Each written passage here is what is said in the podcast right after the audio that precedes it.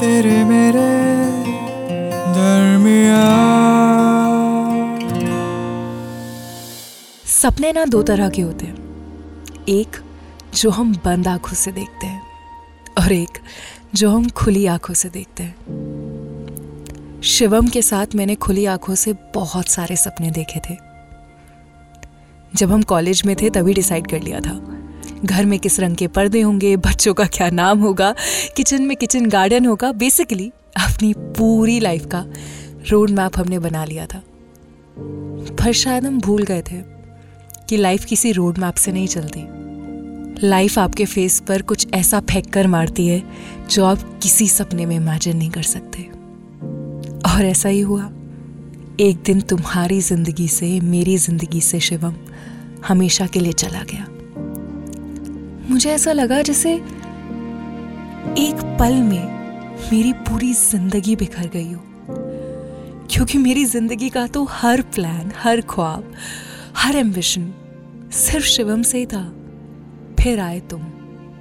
क्योंकि जो मैं महसूस कर रही थी ना, उसका कुछ हिस्सा तुम भी महसूस कर सकते थे। क्योंकि बचपन से शिवम के साथ तो तुम ही रहे थे ना। क्या कहता था वो? यार वो बेस्ट फ्रेंड नहीं है मेरा। भाई है।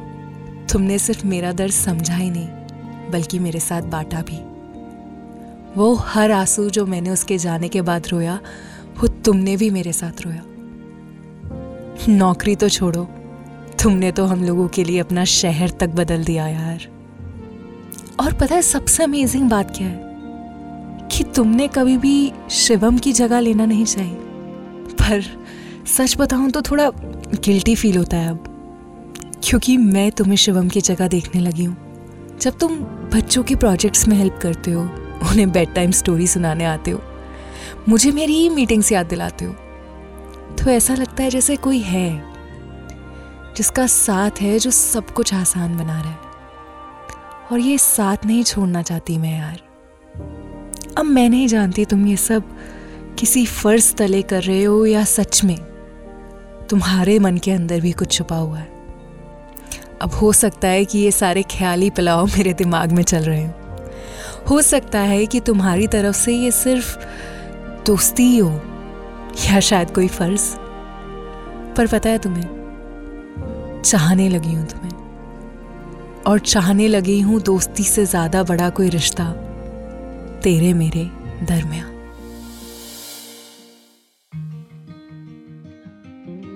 कहीं पढ़ा था कि स्कूल में जो दोस्तियाँ होती हैं ना, वो दोबारा नहीं होती। मतलब स्कूल फ्रेंड्स जैसे फ्रेंड्स लाइफ भर नहीं बनते हैं। फिर चाहे वो कॉलेज में हो, या फिर ऑफ़िस में हो, या फिर कहीं भी हो। एक तरह से सही कहते हैं, और एक तरह से गलत भी कहते हैं। सही इसलिए कि मैं और शिवम स्कूल फ्रेंड्स हैं। लेकिन गलत इसलिए क्योंकि हम तो स्कूल में भी बेस्ट फ्रेंड्स थे। कॉलेज भी साथ किया और काम भी साथ करते थे। मतलब कभी ऐसा हुआ ही नहीं कि मुझे कोई चीज़ पसंद आई हो और उसको ना आई हो। किसी को मैं पसंद नहीं करता हूँ तो वो पसंद करता हो। वो कहते हैं ना फ्रेंड्स मेड इन हेवन ऐसा रिश्ता था हम दोनों का। और फिर उसकी ज़िंदगी में आई तुम। इंस्टेंटली एक दिन ऐसे ही फ़ोन पर उसने मुझे बताया कि यार मुझे ना प्यार हो गया और अगले तीन घंटे में मैं बॉम्बे से फ़्लाइट पकड़कर दिल्ली आ गया। तुमसे मिलने के लिए। तुमसे मिला तो इतना खुश हुआ कि भाई, बेस्ट है बंदी। फिर तुम दोनों ने शादी की और तुम्हारी डोली की गाड़ी में चला कर लाया। फिर जब आशी हुई तो सबसे पहले उसको गोद में मैंने उठाया। शिवम हर चीज़ में ना, अपने परिवार से पहले मुझे रखता था। और फिर वो चला गया। इस दुनिया से, तुम्हारी दुनिया से, मेरी दुनिया से। और मेरे साथ साथ तुम्हारी ज़िंदगी में भी आ गया वो वैक्यूम क्या कहूँ, समझ नहीं आ रहा। मुझे मालूम नहीं पड़ा उसके जाने के बाद जैसे अपने आप ही आशी मेरी ज़िम्मेदारी बन गई और तुम भी।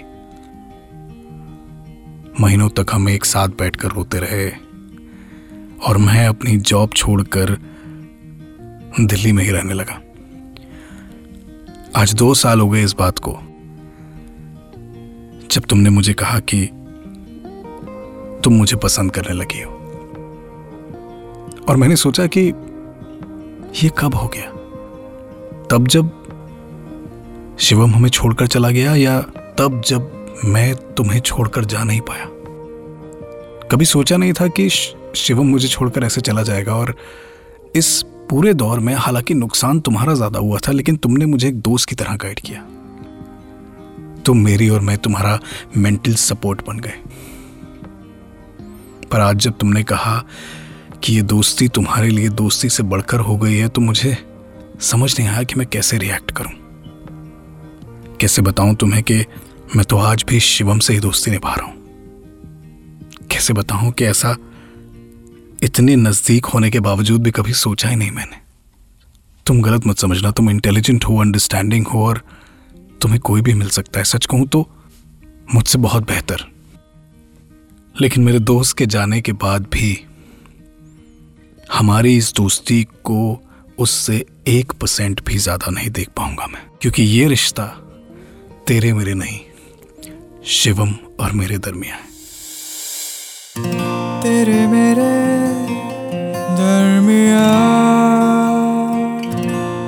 इस पॉडकास्ट के बारे में अपना फीडबैक देने के लिए हमें लिखें podcast at my Radio City dot com पर।